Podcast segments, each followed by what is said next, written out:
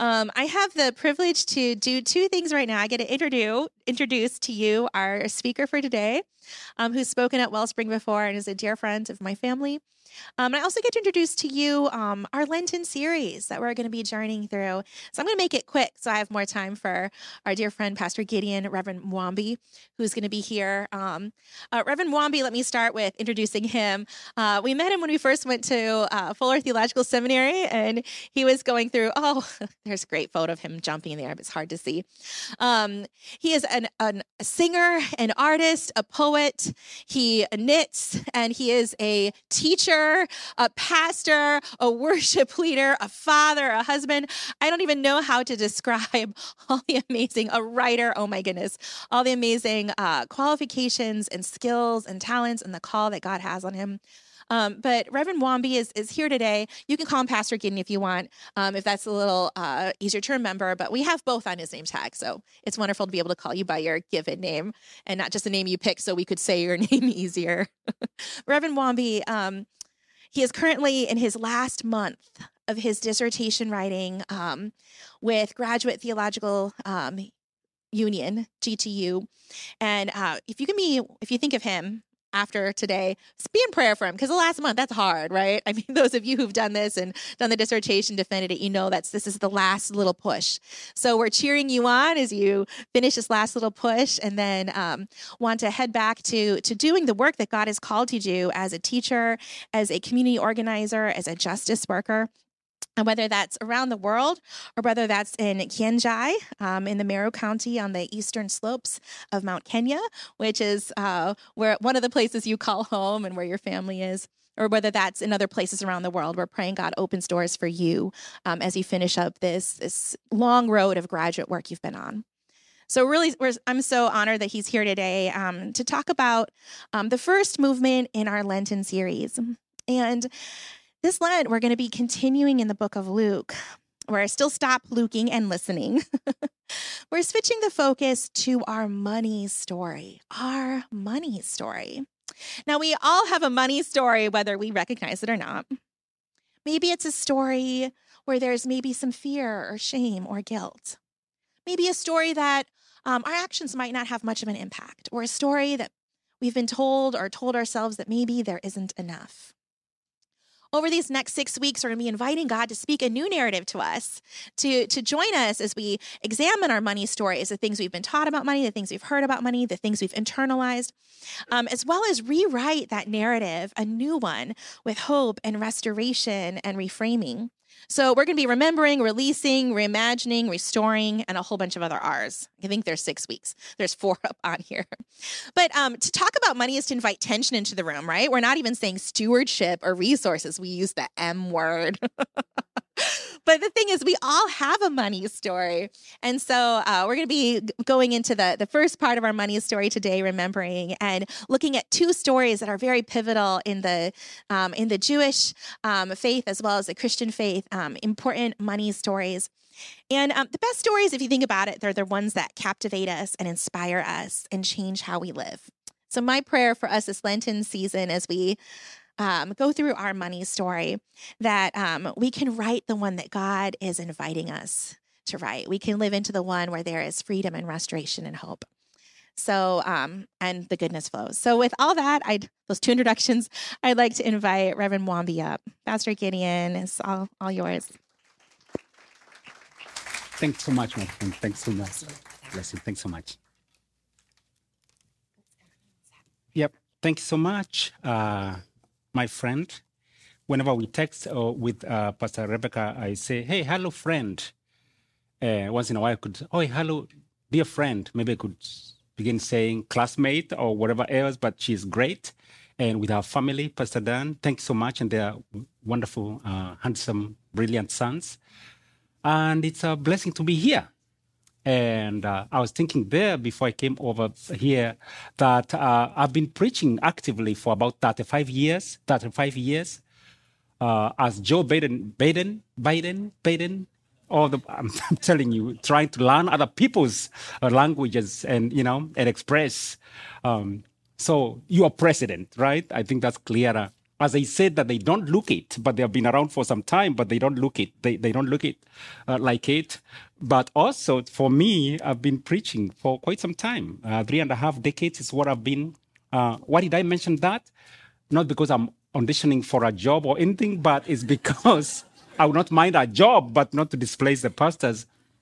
But uh, is to say how stage fright, stage fright, right? Again, fright, fright. Uh, it's always a, a, a, permanent fixture for me. Like I never figured out how to, you know, like all these butterflies and and some of them are demons actually, but for sake of uh, euphemism, I think we call them butterflies, but they're actually demon, demonic attacks. all these fears, what's to happen, and perspiration and all that. Like, oh my goodness, they are calling me now. But I've never figured it out how to overcome that despite being around uh, pulpits and uh, full time ministry as a Pentecostal charismatic tongue speaking preacher, Mark Hugh, full time minister, but always stage fright. But it keeps me grounded and humble, right? And always remind me, reminds me who is in charge. Because you don't want to meet uh, some full of themselves preacher who knows how it's done and who has been around for long enough. And so they have no fear, they have no concerns because they have done it. And so they come and hear them preach and can be really been, it sucks to the overconfidence and stuff. So the stage fright and fear and all that keeps us grounded, right? That's a long introduction. It's not even part of my introduction. So you can imagine how this is, where this is going. It's actually part of the stage fright. So I am so very happy to be here. Thank you for having me. Because the last time I was here, for some of you who might not have been here, it was um, uh, uh, January 22nd uh, last year. So that's 13 months, right? And I'm so glad to be here. Thank you, uh, Pastor Rebecca, Pastor Dan, and everyone, the leadership team, for having me. Blessings, blessings, blessings. And so thank you so much. Uh, it's a huge blessing, especially as a graduate student or sometimes I feel like a backslidden preacher, backslidden pastor. Uh, for I don't have all that those as many opportunities to preach.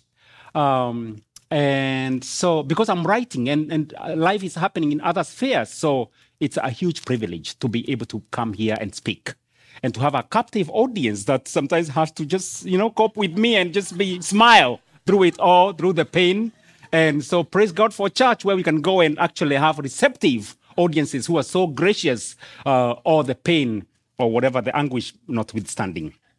So, so I think I finished with that one. But money, right? Money, finances, faith versus finances. I wasn't so sure whether it should be uh, faith versus or faith and. Uh, because it's like contrasting or it's like there's some tension happening, which is true actually. And when Pastor Rebecca said that uh, some confusion or fear in the room and all that, I even said awkwardness also. Awkwardness. Like when I picked the topic, I was like, why do you keep getting yourself into trouble? Like, what?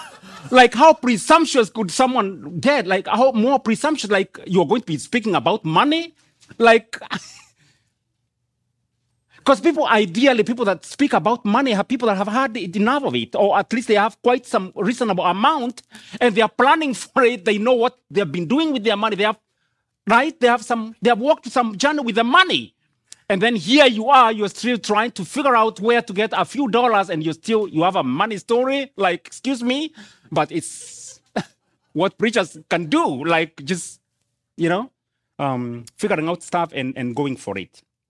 But so it's a blessing to really uh, speak about that. Because about faith, and faith is all about, you know, speaking and declaring things that are, are not as if they are, they are there. So let's go to our opening scriptures. And again, just to reiterate, is that I'm since I, I was here a year ago, I've been to Seattle for four months, and then I ran away because of the cost of groceries around here. And I was like, no, I like the sun, I like the ocean, and oh, and if people think that uh, Hawaii is near heaven or like paradise A or B, but I'm like, no, the cost of like milk is almost ten dollars and bread is nine. I'm like, so I ran away. But then I was like, ooh, I like I was in Seattle for some time. I'm like, no, it's too great for me. The cold is just unmanageable. And like, ooh, I, I hope to go to Hawaii by all means. And then the Lord opened the way, and here I am. I hope I never have to go away again.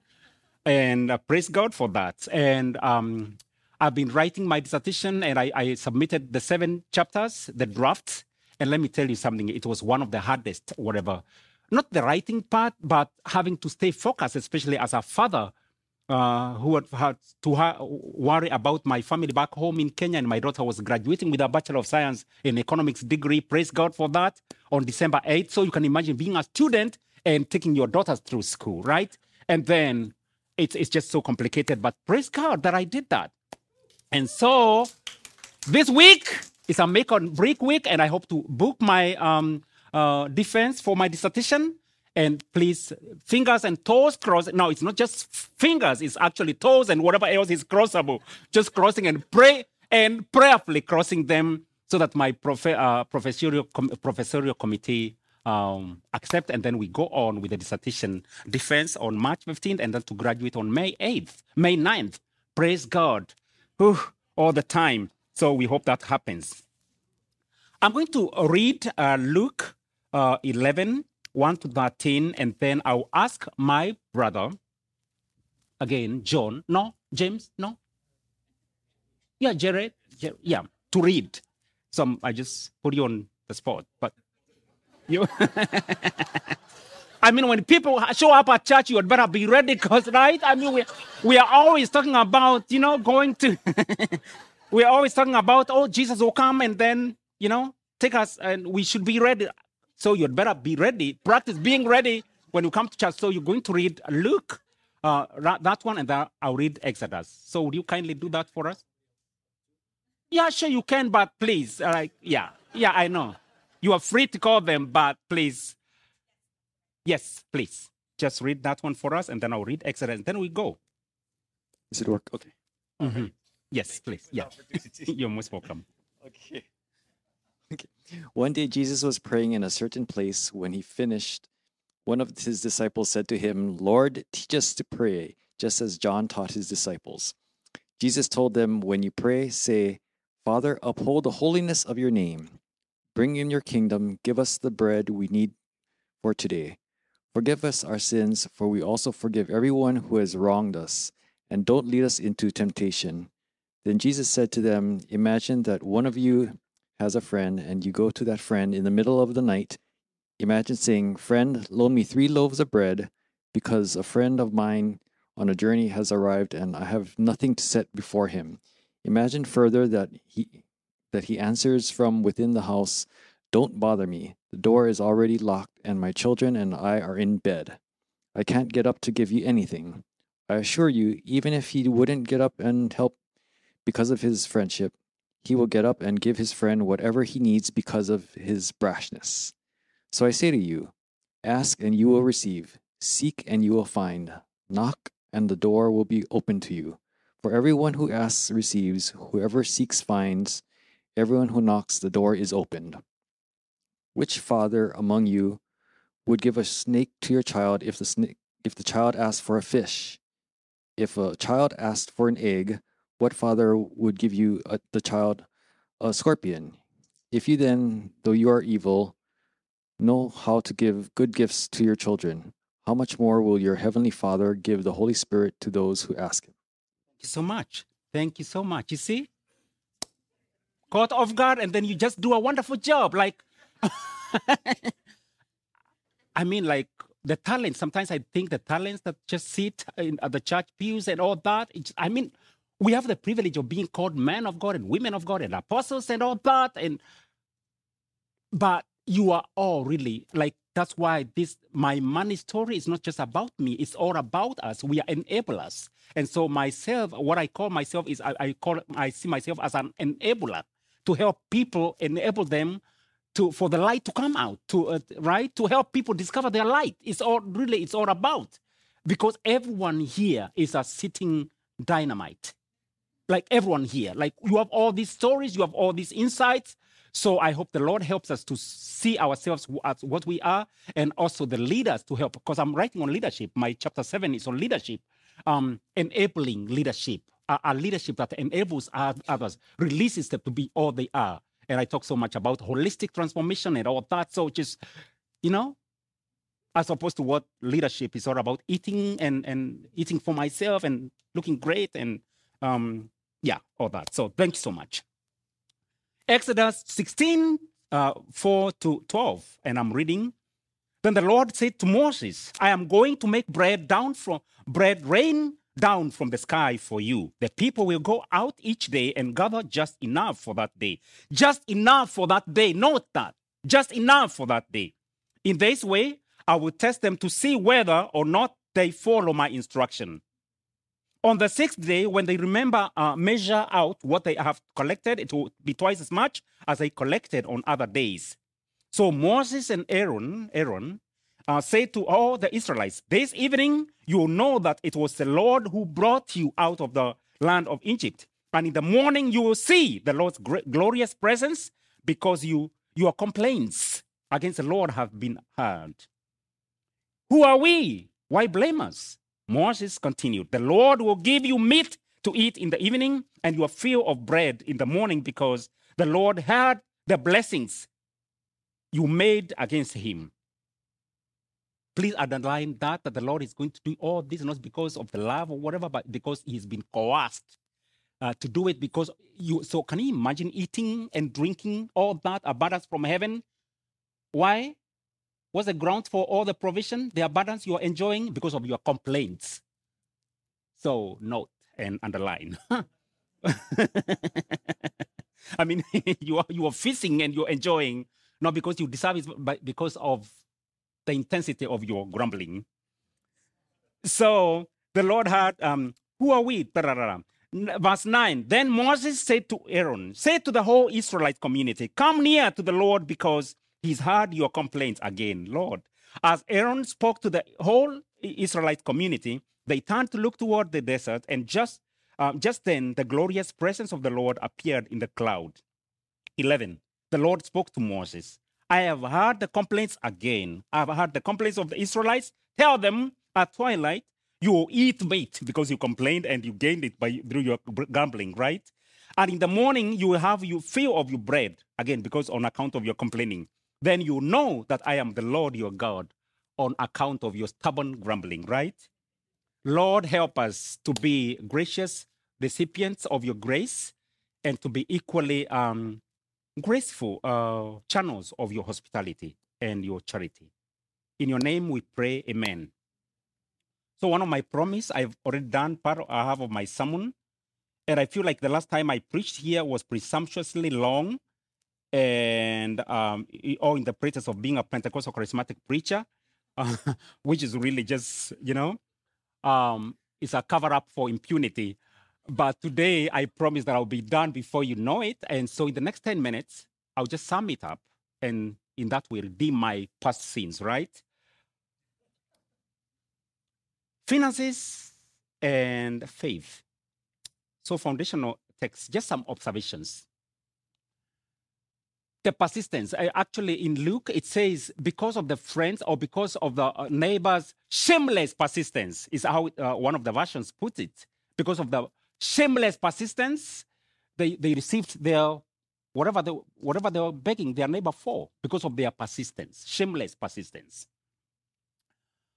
Um, and here is because of on account of their grumbling, shameless grumbling persistent grumbling and all that they then they received and they had all these feast and wonderful and and I think they were also grumbling as they ate and drank because they knew they didn't deserve it that much. My guiding query from uh, our sermon is uh, Are faith and money allies or antagonists? And this might sound a little familiar or a little academic or cliches because it's, you know, my writing is infecting my whatever uh, my someone someone uh, someone making. Allies or antagonists. In other words can we trust? Can we walk by faith? Can we be moneyed?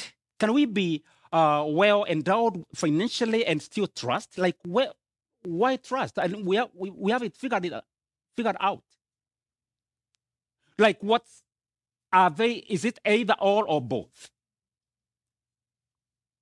is faithful walking and discerning and, and uh, trusting the Lord just for folks, um, uh, uh, um, disenfranchised uh, immigrants, aliens like myself, with no meaningful source of income, who just have to depend on God practically for anything?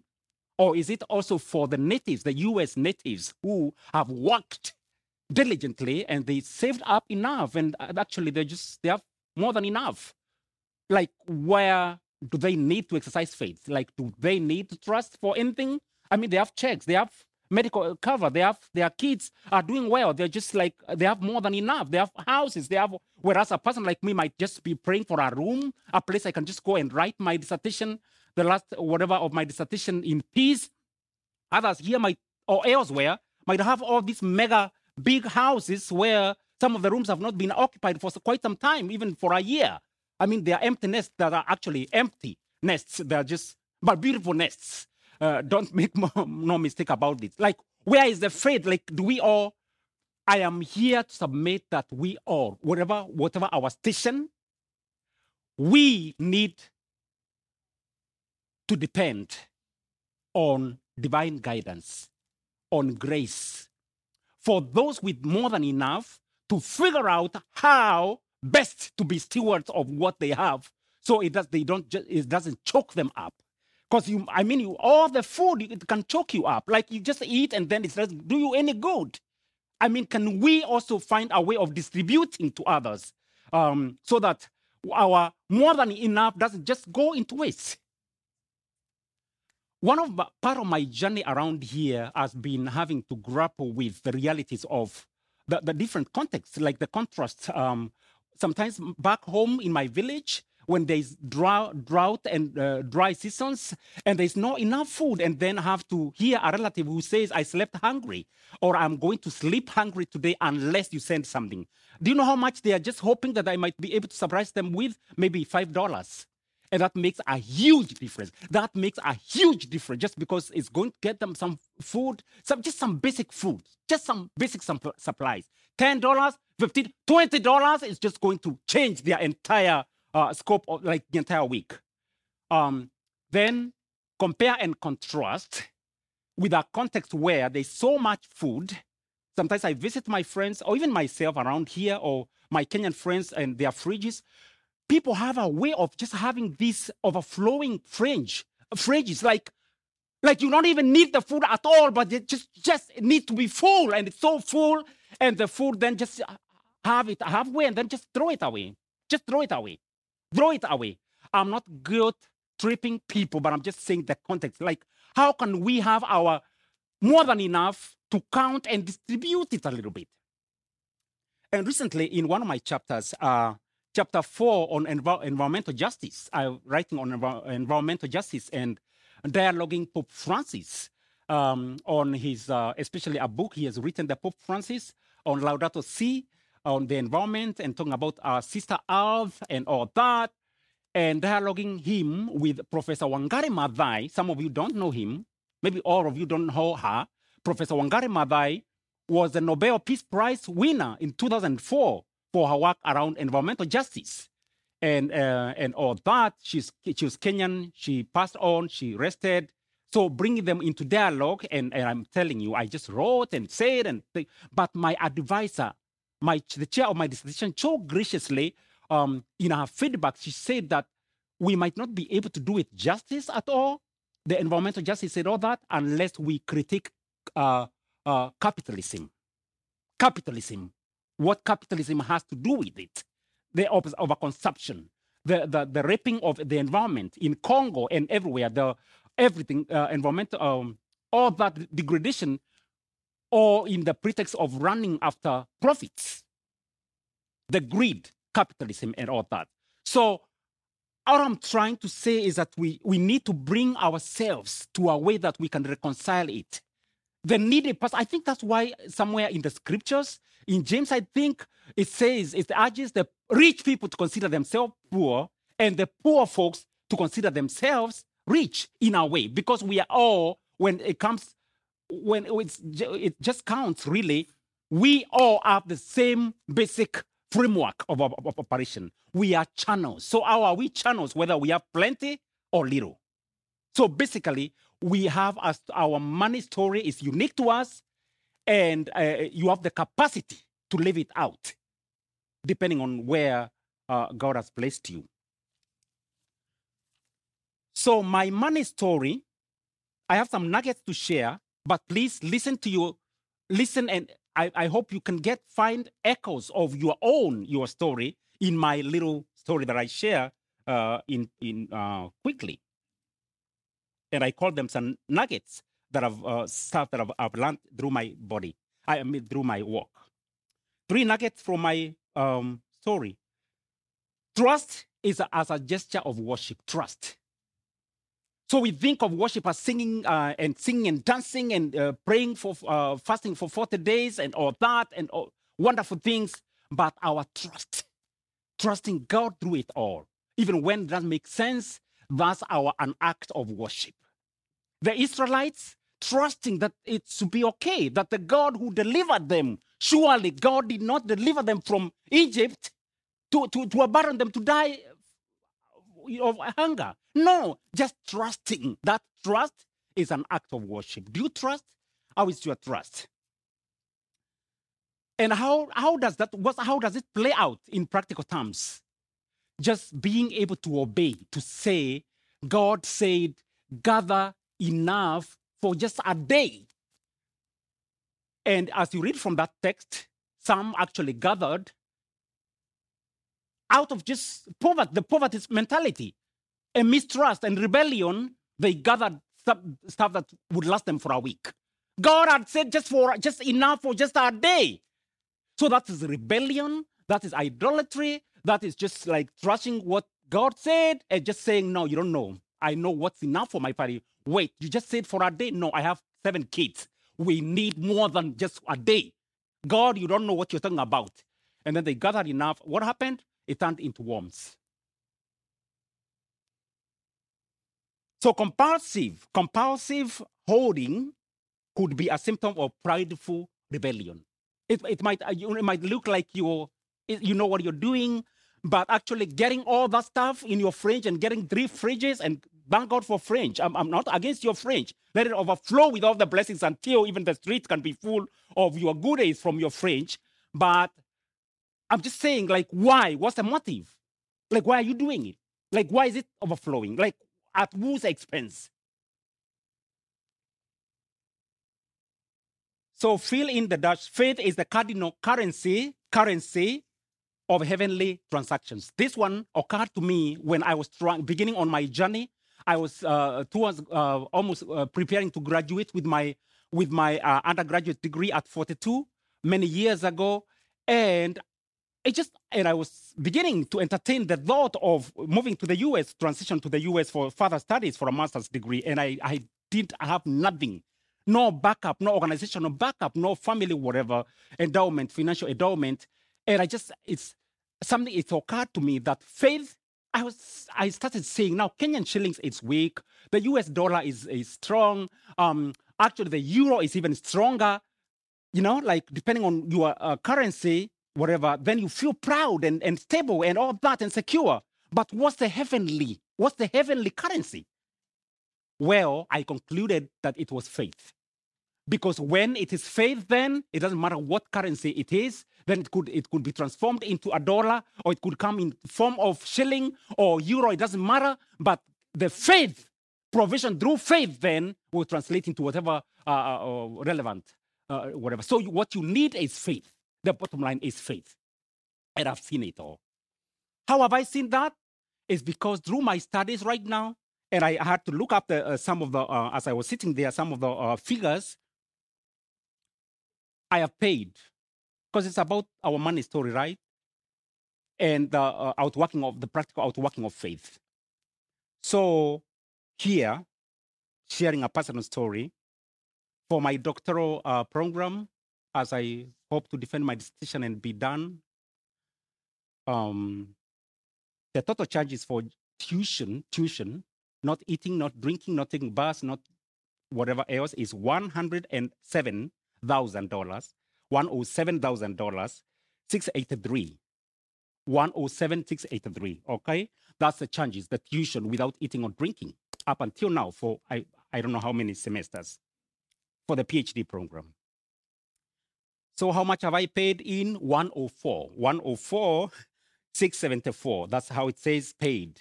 And then how much balance do I owe? 3,009. 3,009. And I'm not telling you that for so you write me a check. No, no, no. You did not write me a check for 107, 104 dollars. So don't worry. Like, no.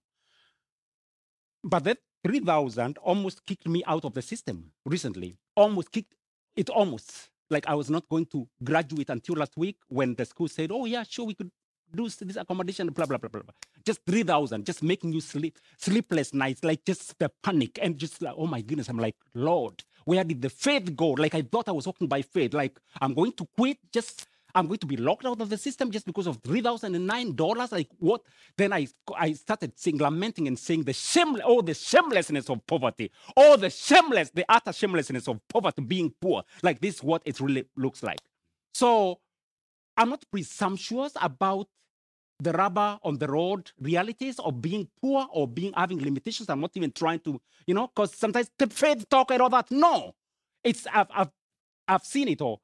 But the gratitude part, God has a poor someone from rural Kenya with no financial loans and all money loans and all that. I don't have those privileges, but but still seeing God's provision up until this point, all this amount of money, because faith works and God is gracious and God provides. Is that is that am I now too passionate? Yes, because let me tell you something, because let's because it's real stuff. So, number two, the centrality of community in our money story. Who is who, who, who among you here is seated? It takes a village to foster wholesomeness. It takes a village. I know it's, a, it's sort of a cliche, an overused cliche, like, oh, it takes a village. Oh, Clinton said it takes a village. Um, so it takes a village. Who among you here can look back and say, well, I've made it by my own sweat and blood and tears? I know this is a society or whatever, even Kenya or whatever else, where individual grit and diligence and all that is so valued. And so people work and so, and you accumulate and you are here where you, you are self made. Who can truly, truly say you are really like just self made man or woman around here with no one, no input of community? Like it never took anyone's help for you to come to be the millionaire you are.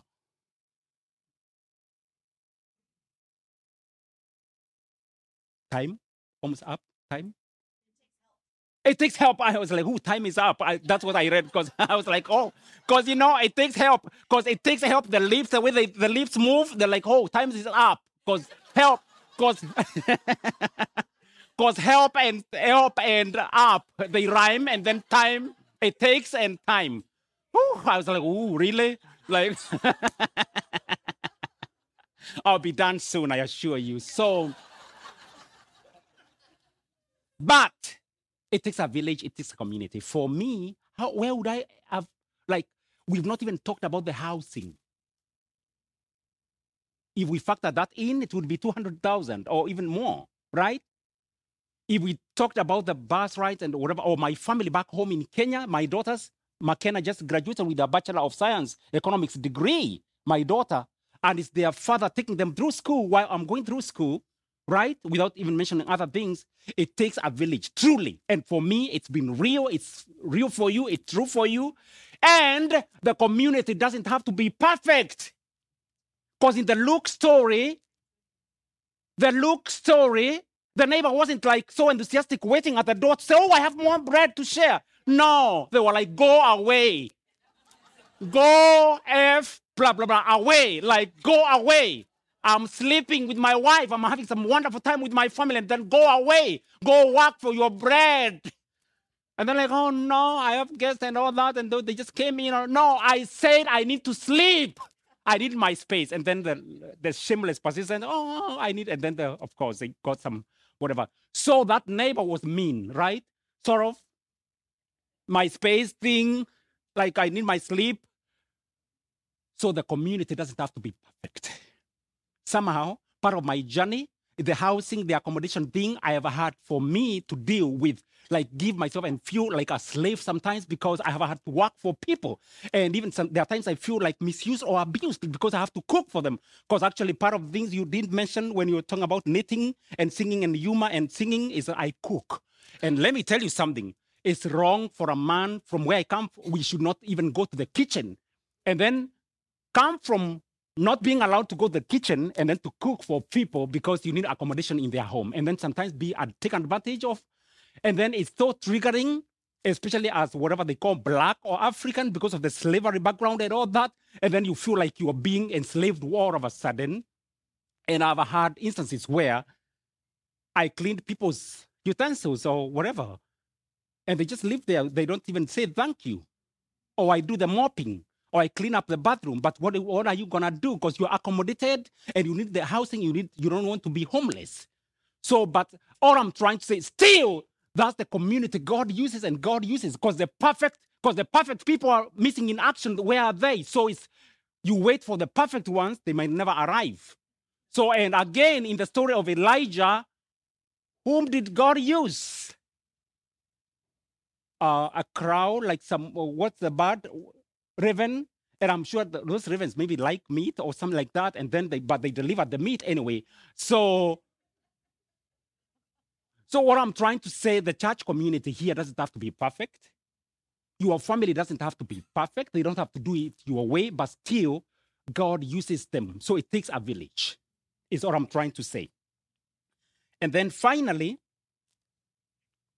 finally, uh, so the strength. So it's give us our community, right? Give us our bread. Give us our daily. It's not give me my daily bread, right? It's a, it's about give us our. It's our father, not oh my father, daddy. You know how faithful. No, it's not my. It's our father who art in heaven. Give us our daily bread. It's the plural.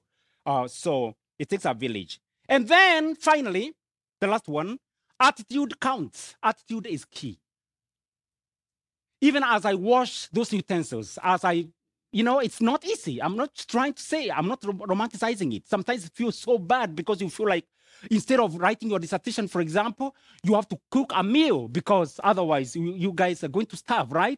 And so then you feel like, oh my goodness, I wish I had the freedom of my space to do what I, I choose or to sleep as long as I want. But then you don't. So attitude, or when you have to ride, ride a bus, to go for your for your part-time job and then you'll tell oh my goodness i wish i used to drive i wish i, I drive around like your attitude both as the recipient that's why one of the reflection questions is what sort of what caliber of a recipient are you? Because sometimes some folks you just doesn't matter what you give them you just help them but that still is not good enough. Have you tried to please a spouse or a person who just giving and then you're giving something and then it's not good enough? Right and then it's so exhausting. So attitude counts.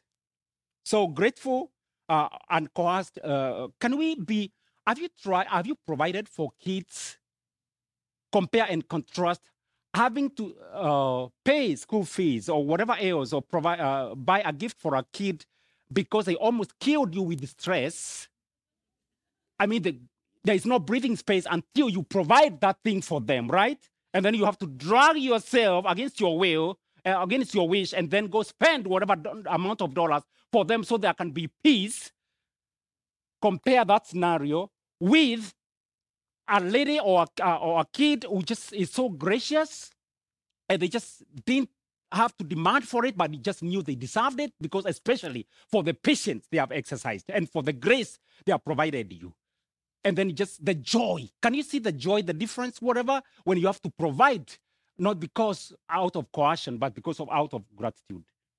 So, um, talking of attitude, for me, it's always been about uh, balancing gratitude and grumbling. I am so grateful to be in the US. For it's going to be nine years in on March 18th. So I'll be defending my dissertation three days before my ninth anniversary, being around here, being far away from. So I'm just grateful for the opportunity to be graduating with a PhD, uh, whatever, at 52. That's, you know, huge blessings, like just and the provision and all that. So the gratitude part. And then the grumbling. Surely things can be better. Surely people can be more, uh, you know, like, or surely the, the right can be less, more treacherous. Like all that, right? Oh, surely $3,000 doesn't have to cause me a heartbreak. Like almost, you know, like heart, heart, whatever. Um, like all that, that. So gratitude and grumbling, even for you, wherever you are, it's okay to grumble, but not for it to be the modus, right? Operandi, like whereby it's it's like so there is room for grumbling. I'm not for like the Christian version of Christian, whatever, whereby give thanks for everything. Like even my daughter died at seven months. My daughter Irene died at, and then I should be giving thanks. Oh, praise the Lord, He's in heaven. I'm like, no, but still it sucks. Like it's still so hard. So you know, like the the faith version where we have to give thanks for everything, smile. All these plastic smiles, regardless of what happens. No, balance and be sensitive and then have a healthy balance between gratitude and grumbling whereby it's not always grumbling but it's always um it's also there's some gratitude and then the measure of our charity the measure of our charity the, the truest significance of our charity isn't in its vastness but in the difference it makes. Um you might be here feeling insignificant what are you going to do? The world is so needy. What are you going to do? Like, you wish you could do something, even maybe as I share you, oh my goodness, I wish I was there. I wish I could write him uh, all that and clear so he can finish his PhD without. You don't have to do it. Just do what you can to the people that are close to you, the needs that are close by you. And I remember um, for me, the significance or the difference it makes during uh, on Christmas, I think, or the New Year's, I, I have a tendency to share some little money with whatever I have. Can you imagine still like share still with? Sometimes I feel stupid, or I'm sorry for saying stupid on the pulpit, but th- that's what I, I feel sometimes. Like just keeping it real. Sometimes that's what I feel, and because I'm like you're just giving, giving, giving, giving. I'm, you're so needy, but then you're giving. Like I'm like, why don't you just stop? Wait, at least you finish with school, and then I finish. But one of the guys, one of the guys I shared some little money with a friend. He blasted it all over the place. He put it on his uh, status, uh, Facebook, and he said, uh, I, was, I had to go back to see how much money I had given him because he was just all over the place with the amount. Like it just make a made a big difference. He put on Facebook and everywhere. He said it made my date. My new year is now so bright because of this. I was like, how much did I give him? I so I went, and it was actually I think it was five dollars which was then 700 Kenya shillings. Compare and contrast with some family members who the amount was even maybe three times or even four times or almost 10 times, but those ones they deserve, right? There's a sense of entitlement, so it's not good enough.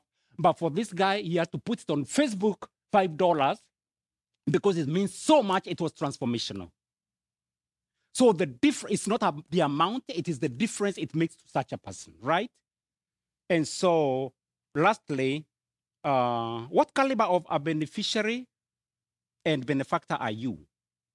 Are you writing checks grudgingly and saying, "Oh, those uh, those third world countries should figure out their put their dash together"? You know, like just like, oh, or the U.S. is not going to continue being babysitting the global South, you know, because the U.S. Of course, right? Is this where God starts acting, right? This is where God lives and then goes to other, the darker places, right? Because the US is a, the US is a, the manifest destiny thing. The US is chosen. And so this where money and food and everything uh, comes from. And so the world needs the US, right?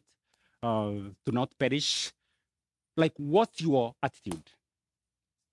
So I'm ending it there, saying that we can be channels of God's grace. And so we're going to be sing a song with the team to say, use me as a channel of your grace. And so, Dan, do you want to come over and um, as we prepare to sing the song? But uh, my challenge to us is that we can be um, our attitude, even as we help and receive, and just just be continue being a channel and using your story to be transformation, uh, tra- transformative, an agent of positive transformation wherever you are in your little small way. Amen? So, uh, and so we shall sing a song. So, but Dan uh, will tell us something as we conclude. And um, do you know how much money I've sent uh, back home uh, with something? I'll, I'll tell you that again. I'm just sharing this for whatever. So you know it's never too little, or you anyone, whether even a needy student, you can do something. So I have shared. I just checked there from the app we used to send money home. How much money I've sent so far? It's not like a million, whatever, but it's twenty-six thousand dollars. Twenty-six thousand. Twenty-six thousand zero sixty-five point two five is how much. Twenty-six thousand dollars. Twenty-six thousand dollars is how much I've said say, shared with folks back home, whether it's five dollars or three dollars or whatever or one dollar, whatever. But can you imagine that? Like maybe I should have kept that money to myself and just like made life more whatever, so I don't have to contend with the shamelessness of having to contend with not having paid a balance of three thousand. But um, all I'm trying to say is that even a poor, needy student can still do something and share from what you got. Is what I'm trying. We are all limitless. It's about our attitude. Amen. Thank you. Thank you for your patience. Thank you for listening. Amen.